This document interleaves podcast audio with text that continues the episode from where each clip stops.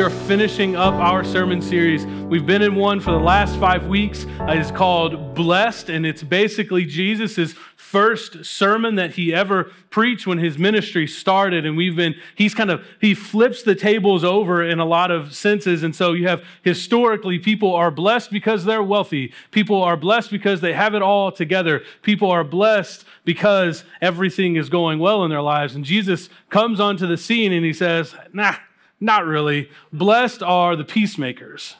Blessed are the meek. Blessed are the poor in spirit. And this week, we're going to wrap up the series by looking at Matthew chapter 5, verse 10, verses 10 through 12. So if you have your Bibles, open them up. Matthew chapter 5, verse 10. You can turn them on. Matthew chapter 5, verse 10. Jesus says, not Chris, Jesus says, Blessed are those who are persecuted for righteousness' sake for theirs is the kingdom of heaven. Blessed are you when others revile you and persecute you and utter all kinds of evil against you falsely on my account. Rejoice and be glad, for your reward is great in heaven. For so they persecuted the prophets who were before you. Now, I'm going to keep it real with you. Okay, so my personality set, uh, it might be surprising, I don't know. My personality set is not to step on toes. I don't like doing that. In fact, uh, the, my personality set is one where I want to shoulder the load of everyone around me so that they don't have to feel pain in their lives. And so I will take on more so that they, they don't have to experience everything. And so I'm going to keep it real, real. Uh, this sermon uh, has not been easy. Uh, this sermon, uh, all week long, uh, my wife, very early on this week, was like, uh, Well, how, how are we being persecuted, babe? And the entire week has been persecution after persecution. Now, it hasn't come by way of uh, stoning, it hasn't come by way of being threatened, but it has come by way of supernatural and spiritual forces. And so, my wife, sorry, babe, my wife and I have been arguing all week long this week. And up until last night, we were like, what is going on? Like, why are we just constantly after each other? And so we went to bed and we wake up this morning. I'm like, I know exactly what was going on. I know exactly what persecution we were feeling. And so I'm just going to pray. Uh, I'm going to be upfront with you. And I'll say this again. I'm going to be upfront with you. Uh, we're going to come in hot and heavy up front, okay? It's not going to be easy. I'm going to have to step on your toes a little bit because I love you too much as the church to not step in and help pastor a little bit. And sometimes that means we have to get a little bit uncomfortable. All right? So I'm going to pray and then uh, we're just going to get going. Um, God, you have a sermon. Matthew chapter 5, verses 10 through 12, you have a sermon. We've prayed that prayer. I've prayed that prayer all week long. You have a sermon. You have a sermon. You have a sermon. And so, God, I pray that your sermon is heard uh, today. I pray that your church, Holy Spirit, would you open our hearts? Would you open our minds? Would we receive the sermon that you have in store? And if there's anything that I've prepared that's garbage, I pray that you would get it out of the way. And I pray that we would hear your truth and that we would hear your sermon. It's in your son Jesus' name we pray. Amen. It was about 11 years ago. Um, I learned uh, a pretty significant lesson. I mean, it's 11 years it has stuck with me. Uh, I learned a lesson. I was, uh, my brother and I are very close. I grew up in Kentucky. We're very close. And so he was getting ready to have his first child. It was going to be a son.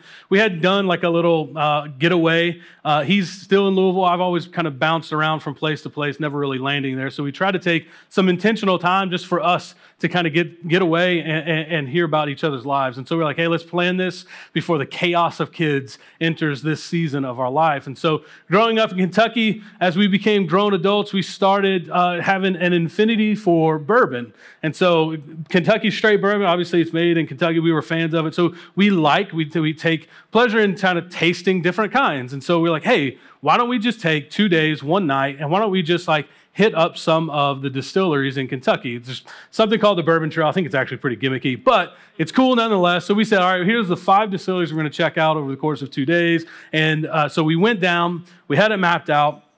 And so uh, we hit each one of them, and inside each one of them, you always kind of like, as you're walking through the distillery, they're kind of kind of give you the history of where you're standing and all this other stuff. Everybody says basically the same thing. Um, But we get to this one spot and we walk in where all the stills are, where everything gets mixed together, and where everything gets made. And the lesson that I learned uh, was that all bourbon is whiskey.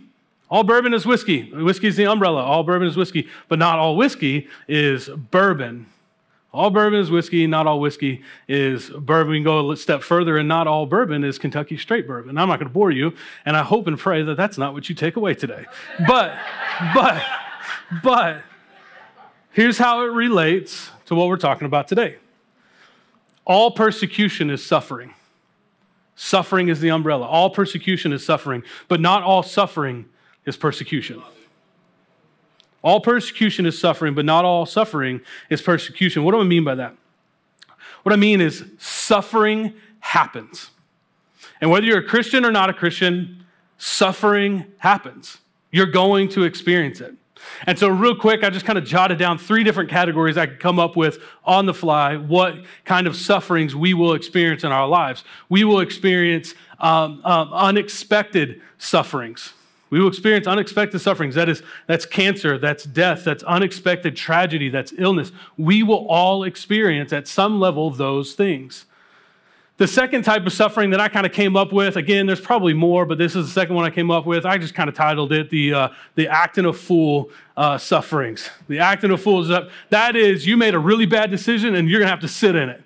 Uh, and so that is, uh, uh, this is a bad one, but that is uh, going to the club to find your spouse.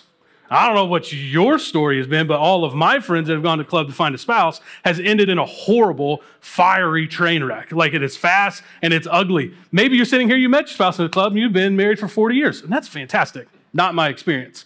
Uh, the other one, Luke shared this last week. He actually lit a rail on fire and did some skateboard stuff on it and videotaped it. He had to live through the suffering of that bad decision. But I also, like uh, in the early 2000s, there was a show on MTV. I'm not going to say the name of it. If you know, you know. And so I had some videotapes, videotapes floating around. Hopefully they're destroyed by this point. But I had to live in some of my sufferings uh, from all of that. So you have, you have un, unexpected sufferings, you have the acting a fool sufferings, and then the last one uh, is persecution.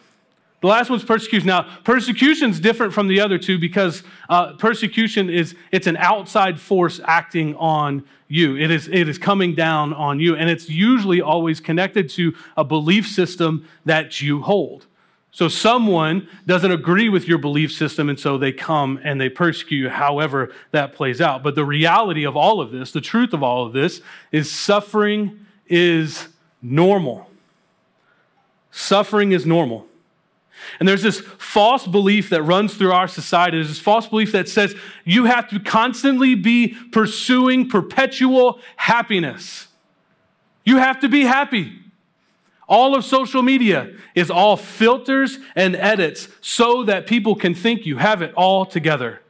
And so we will continue to live our lives and we will continue to search for job after job after job, trying to find the perfect thing and trying to find our identity in the, the perfect thing. And we pursue happiness through and through. We, we push away some people in our lives that need to be there that are speaking truth because they don't agree with what I am thinking in that moment. So we push away truth tellers. And we find the people that will build us up so that we can continue to be perpetually happy. This comes, becomes an even bigger problem when this idea infiltrates the church. And let me tell you how it infiltrates the church. And there are pockets of Christianity where the message being spoken, even today, the message being spoken is if you become a Christian, only good things will come to you. If you become a Christian, it will be like Oprah giving away cars. You get a blessing, you get a blessing, you get a blessing. And I'm telling you, it's a lie. Nowhere in this book will you ever see that if you become a Christian, only good things will come your way. You won't find that message. And so, whoever's preaching that message is selling you a bunch of garbage. And so, what happens when we are perpetually pursuing happiness and it infiltrates the church? We begin to believe a lie that says if you become a Christian, everything's going to be perfectly fine. You don't have to worry about anything.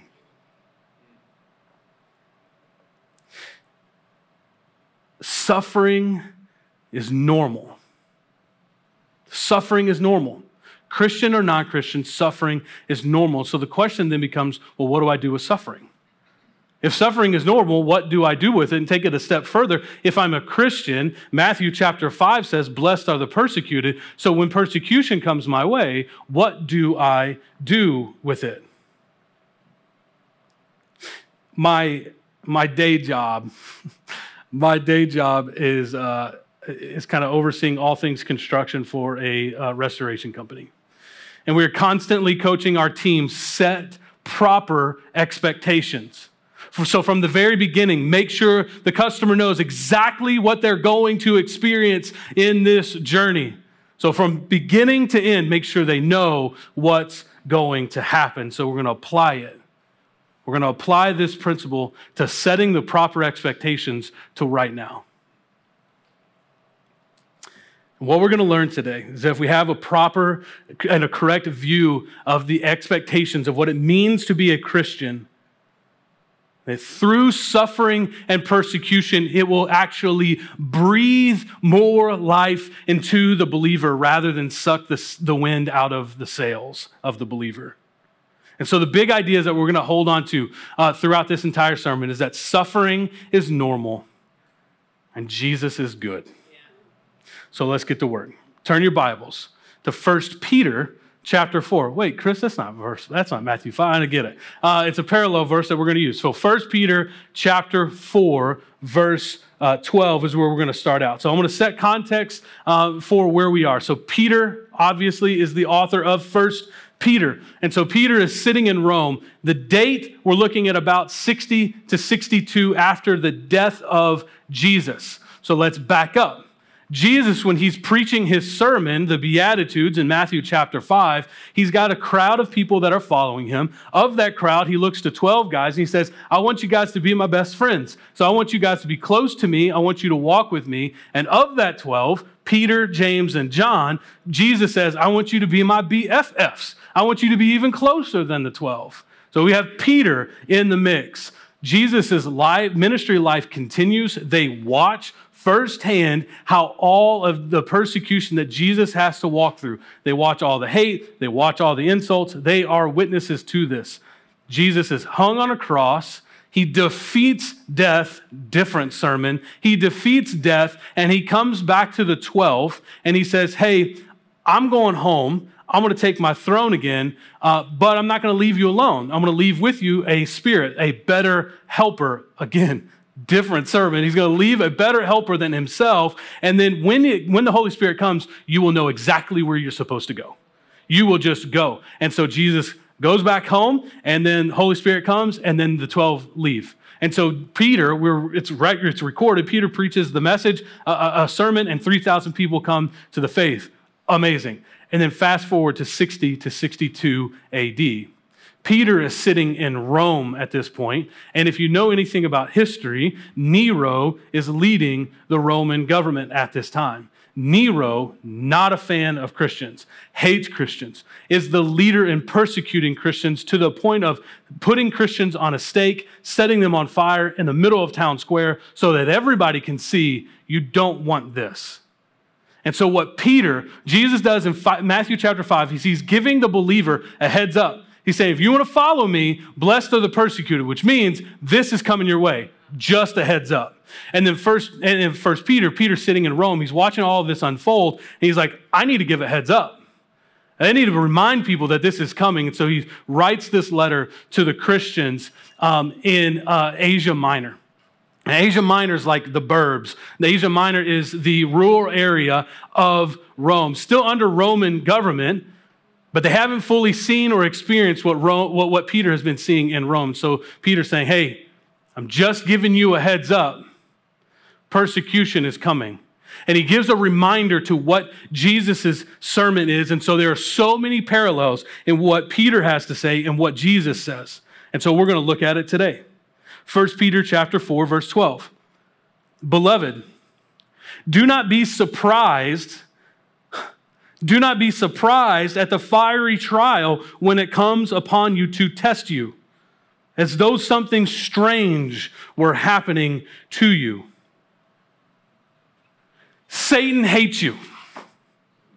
Satan hates you. He wants nothing more than to pull you away from the goodness of God. And you may not have a relationship with God. He doesn't care. He wants to build whatever kind of barrier he can build, build to prevent you from actually getting close to God. And so he will put something in your life that he knows will trip you up and hold you back, and you will forever be held back until there's a God that pursues you. Because just as much as Satan is trying to work to pull you away, God has been working desperately to be in a relationship with you. He's done everything to tear down the walls to prevent any kind of separation. He wants a relationship with you. And so what happens is, Satan tries to pull and pull and pull, we see like in, in another part of uh, the gospel, we see the prodigal son. When he comes back to the father as a gigantic party. So for you and I, not a Christian, when we come back to God, when we come back home to where we were always intended to be, Satan is not happy. He is not a fan of this decision. So when you choose to say, I don't want to be held up by the things of this world, I want my Father and I want my Father's goodness, Satan's like, don't like that. I don't like that at all. And then in Matthew 28, Jesus takes it a little bit, a little bit further and he says, Hey, Christian, if you're following me, your job, your work, what I'm sending you out to do is to make disciples of all the nations. So we're given a work to then go back out to the rest of the world. So the hope and, and the life change that we have experienced, you are then released to go out to your neighbors, to your coworkers, to your family, and you are released to begin that same kind of work. Now, when you begin that same kind of work, Satan's like, now you're a problem. I didn't like the fact that you turned towards God, but I can still I can still work with that. I can still pull you away from God. I still trip you up. But when we step into the work that we have been given, then we become a problem. The church, now I'm, this is where I'm going to step on toes, so we're we're going to get through it. Hope's coming on the back end. The church, the church was never intended to see its beginning and end of ministry work to be inside four walls. Like, it was never God's intent for you to become a Christian, to accept this new life and to accept this new identity and go into a building and sit down and let it end, or we'll go a little bit further, to run the cameras, to run the parking team, to, to, to whatever it is. It was never his intent for you to find your ministry here and your, industry, your ministry ends when you leave here. That was never his intent. Like it was never a dog's intent to live out a, to live his life inside of a cage. That wasn't the intent. That's not a life worth living. And so every Sunday when we choose to believe, well, this is my only ministry opportunity, and so I'm gonna, I'm gonna go to church, I'm gonna be faithful, I'm gonna come in here, I'm gonna put my muzzle on, I'm gonna lock the cage behind me, and I'm gonna sit in here and wait for somebody to open up the door so I can leave and go live my life. You are believing a lie. And so Satan has tripped you up and he has said, I'm going to hold you inside the cage and make you think that you're doing good things. Now, don't hear what I'm not saying. I am not saying we shouldn't be faithful with what God has given to us. We should steward well what God has given to us. And so I am incredibly proud of the sacrifice that our church has done to have this place to have a sign that my coworkers who don't believe in Jesus drive by and like, oh yeah, that church office, yep, exactly. We're stewarding well what we have, but it is never God's intent for it to end inside this building. Church, you should be a problem. You're not a problem sitting inside here. Like, I love being with you. I don't feel threatened by you at all. I don't know if it's good or not. I just laugh. I don't, I don't feel threatened by you. Because I know at the end of the day, if I do a terrible job up here on Sundays, I know at the end of the day, I'm walking out here, I'm like, oh, God be glorified. I did what I could do. And you're like, that was a terrible sermon. I was like, well, oh, well, brother, sister, you had to endure it. Like, but like, when I go to work tomorrow, and I've got people that don't believe in Jesus, and I'm trying to extend the hope of Jesus into their lives, and it doesn't make sense to them, and I receive pushback, then I can be, all right, that's hard. I don't like this. but God is faithful. Be a problem. If 1 Peter verse 1 Peter 4 verse 12 is saying that if we are a problem, if we are truly living out what God has called us to live out, if we are a problem, we should not be surprised when persecution comes. And let's be honest, we have it pretty good in America as it relates to religious freedom. Like, I would argue that for the majority of Christians, what we experience as it relates to persecution really looks more like tension and adversity. But to set the correct expectations is critical. Because there are some of us that are sitting in here that are walking in the middle of persecution. That are walking in the midst of suffering as it relates to our relationship with Jesus. There are some of us that are living in that, and it's not easy. We have to set the proper expectations. And both Jesus and Peter say, if you believe in me and you are a problem, suffering and persecution will come your way. Peter goes a step further and he says, Don't be surprised by it. Don't think that something strange is happening to you. In other words, this idea, this, uh, I can't believe this is happening, isn't in the vocabulary of the Christian. We shouldn't say, I can't believe this is happening to me. Oh, we should expect it.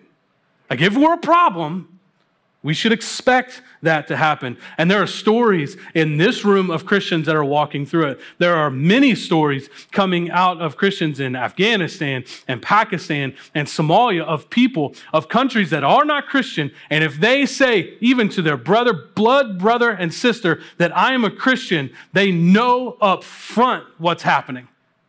They're likely going to be killed. And there are stories of Christians, of people becoming Christians in groves. It does not scare them. They know what to expect and they step forward. We should not be surprised when persecution comes our way. If we are a problem, we're not surprised when persecution happens. Uh, 4, uh, verse 13.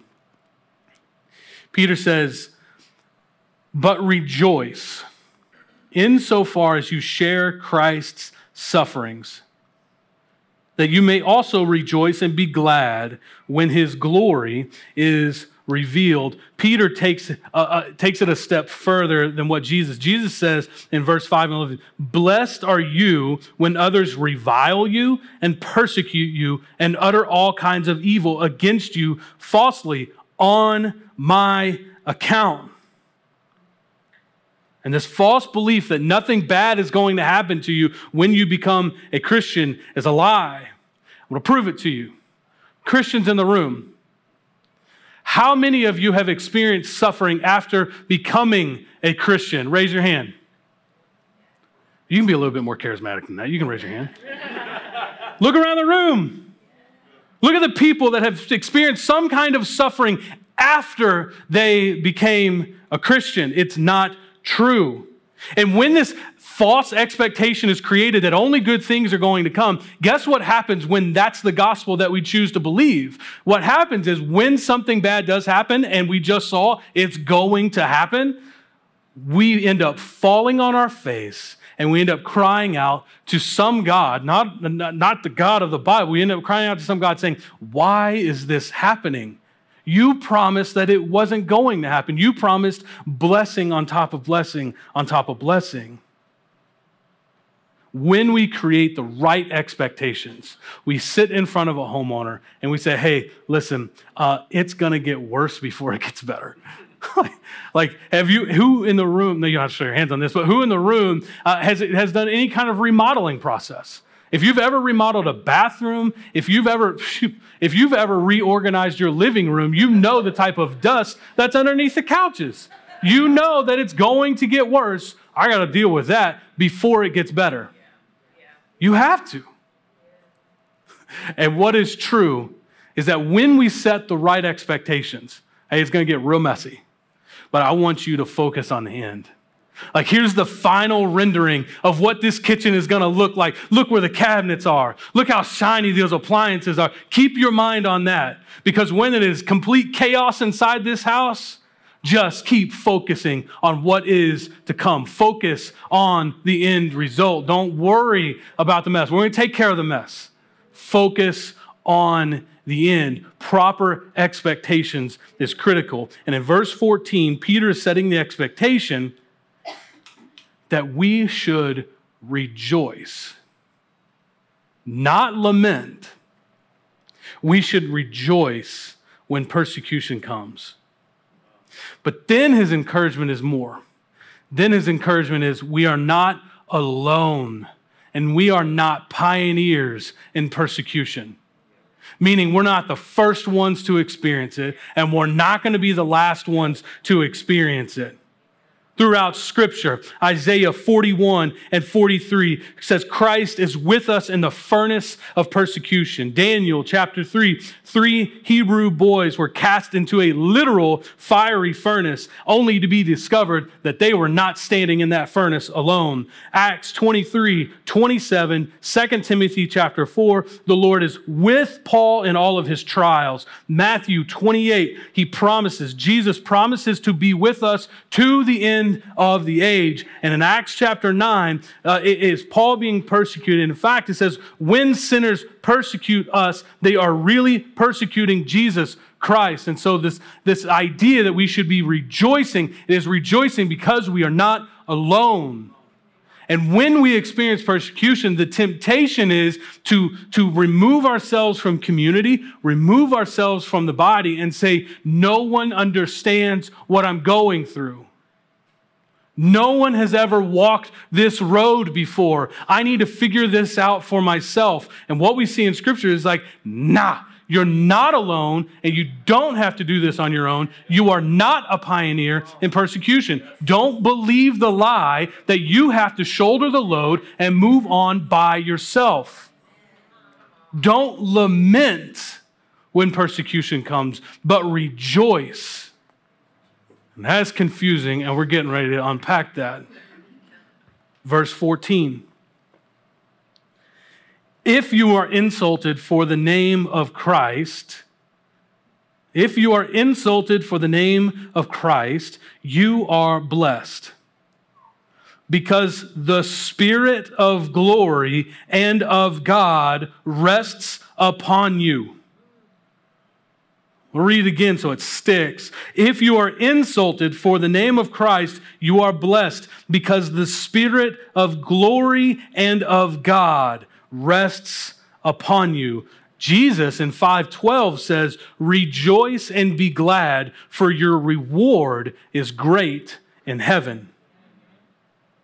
It's what we focus on in times of chaos and suffering that will determine our response in that moment. And so, with false expectations of a perfectly clean house while we are demoing and remodeling it, will only lead to frustration and anxiety as things start to unfold. But if our expectations are in reality that this is going to come if you are a problem, this is what is going to happen, but keep your eyes on the final rendering. Keep your eyes on the end result. Then we can endure and we can walk through whatever trial and whatever persecution comes our way. Jesus in Matthew 5:12, rejoice and be glad for your reward is great in heaven. Peter reiterates it by saying, if you're insulted for the name of Christ, you are blessed because of the spirit of glory and of God rests upon you. And so the truth of what we have in verse 14 is that glory is ours in Jesus Christ. Now we're going to fill up with hope. The focus on the Christian is always and forever on what is to come. We're not focused on the current. We're not focused on the circumstance that we are walking through. We have to continue to remind ourselves and be focused on what is to come. And what is to come is glory in heaven. What is to come is no more brokenness. What is to come is a new body as we walk in heaven. What is to come is the goodness and the perfection that the Father has in store that He always desired when He created the world. That is what we have to come. When we are faithful, we can keep our eyes on the end. And no matter what happens in the circumstance, we can look towards what is to come. Christ died and defeated the grave to bring you and me hope that nothing in this world will actually win. Nothing in this world is the final destination. Christ says, Now I've come, I defeated, I overcame it. You can go, you can overcome, and you can defeat it. Because watch this, because when he goes back to his throne, he says, A better helper is coming, better than I. Jesus says, better than I is coming when I leave. And so if the, if, he, if the Holy Spirit is better than Jesus himself, you better believe you have it in you right now the power and the authority to overcome whatever sin, whatever addiction, whatever it is that you're facing. Because Christ has already defeated it. He's already walked the path, He's already defeated it. We can have hope that we're not alone. We can have hope that we can endure through all things. So, what am I supposed to believe? What are we supposed to believe in light of all of this? Suffering is normal, and Jesus is good because he is the overcomer. And when we choose to say, I don't, I, I, don't, I no longer want my identity to be, to, be filled up with the things of this world. I want my identity to be determined by what Jesus has already spoken to be true. Then we get to take on this new life. And this new life isn't just in the future, the new life is now. And Jesus has already walked the path, he's already overcome the things of this world. So the trials and the persecutions and the sufferings that you will experience, he understands fully. And he says to you and I, it's not the thing that defines you. Your present circumstances is not what you need to be looking at. I want you looking towards me and my glory with faith and trust that that will someday be our, our, our true story and our glory as well. So, what do we do? Church, you should faithfully be a problem. You should faithfully be a problem. And what I want you to do is, I want you not just to think, I want you to do. I want you to understand that your ministry does not end inside these four walls. Your ministry is just a beginning. Like this service, Sunday mornings, should be, a, should be seen as a launching pad for what is in store for your week. God wants you to step out of these doors encouraged, empowered with hope, and to get to work and be a problem. the second thing I want you to do, it's hard. I want you to rejoice in times of suffering and persecution. I had a friend once say, Suffering is an honor. I was in the midst of suffering when she said that. So when she said that, I was like, You're a basket case. Get out, get out of my house. I'm just kidding. Uh, but I did think she was a basket case. Suffering is an honor. And when you're walking in the midst of persecution and suffering, that statement right there, you'll step on your toes and you'll get a little irritated. But man, when you can back off, and maybe you're not in that, in, in that spot right now, that's fine. But if, you, but if you can take a step back and really think about that, suffering is an honor. Why would suffering be an honor? It would be an honor because it shows that you're living faithfully to what we're called to. It would, it would show that I'm being persecuted because I'm being faithful and being a problem. And so Satan's going to come after me. And it shifts your focus because if suffering is not an honor, then suffering is just suffering and then it's just miserable and then I don't have anything to look forward to. But as a Christian, if we can say suffering is an honor, then that means like Stephen, when he preaches his message and he's being stoned to death at the end of his sermon, he, the Bible says he's looking heavenward and he does not pay attention to the things going on around him, but he's looking to the end result. And so suffering is an honor, is to look towards heaven. It is to look towards the final rendering and say, that is the glory, nothing that I'm going to experience here. And so we rejoice in persecution and suffering. And the last one, we need to pray for endurance for all believers. I do not take it lightly. Um, I know that there are some people uh, in this room or listening online that are wading through it. I know that there are some people that are at the end of their rope and they're exhausted and they don't know where how how on earth they're going to wake up another day and face another level of persecution and suffering. I know that that story is true for someone in this room. I don't take that lightly. I don't take the fact that you are suffering through whatever it is. I don't take that lightly. I don't take it lightly that we have brothers and sisters in Pakistan that are viewed as second rate citizens and they will never move beyond cleaning out the sewers in the Middle East. I don't take that lightly. There are Christians dying.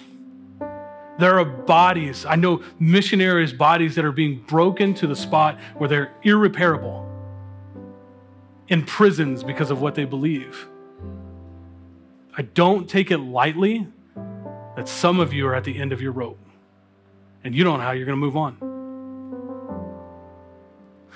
Which is why I say the last, the last uh, application, the last thing I want you to do is I want you to pray for endurance because there are people that need it.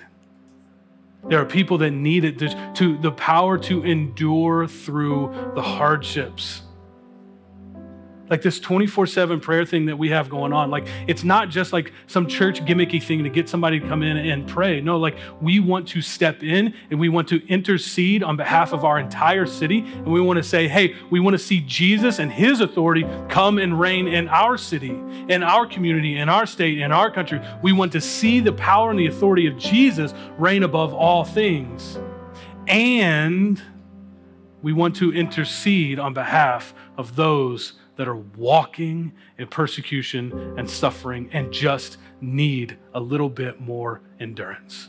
And so, my encouragement for the believer, for the Christian in this room that's at the end of their rope, that's feeling the pressure, feeling the weight, as your brother, listen, you got this.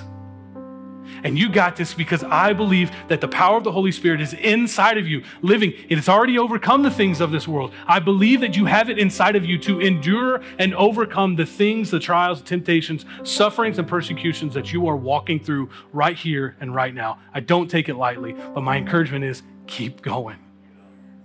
Because at the other end of this is glory. Keep going.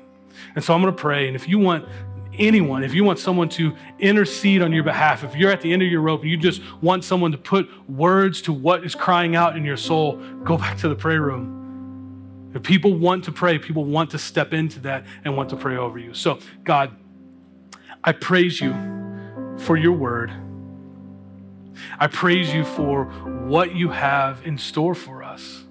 I praise you that when you created us, you had the end in mind that you knew where you wanted us to be, that you wanted us to be in your arms, you wanted us to be found in your truth and in your reality, not some false expectations. And so, God, I pray, I pray that my church brothers and sisters, I pray that we would be a problem. I pray that, Holy Spirit, that you would come and you would empower us to continue to be a problem in our community. God, I pray that you would give us the resolve, the courage to rejoice when we're being persecuted and when we're suffering. And God, I think above all else, I pray for endurance for my brother and my sister who's at the end of their rope. God, it's not done. Their story doesn't end in their circumstance. Their story ends when you say it's done and when you can look at us and say, uh, Well done, good and faithful servant. That's the message that we want to receive from you.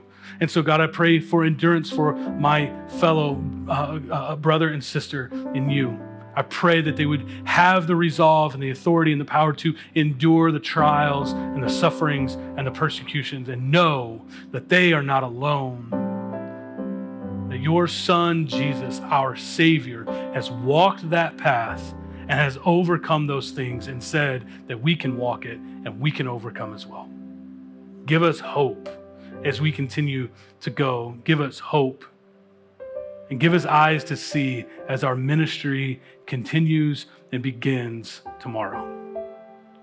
It's in your son Jesus' name I pray. Amen.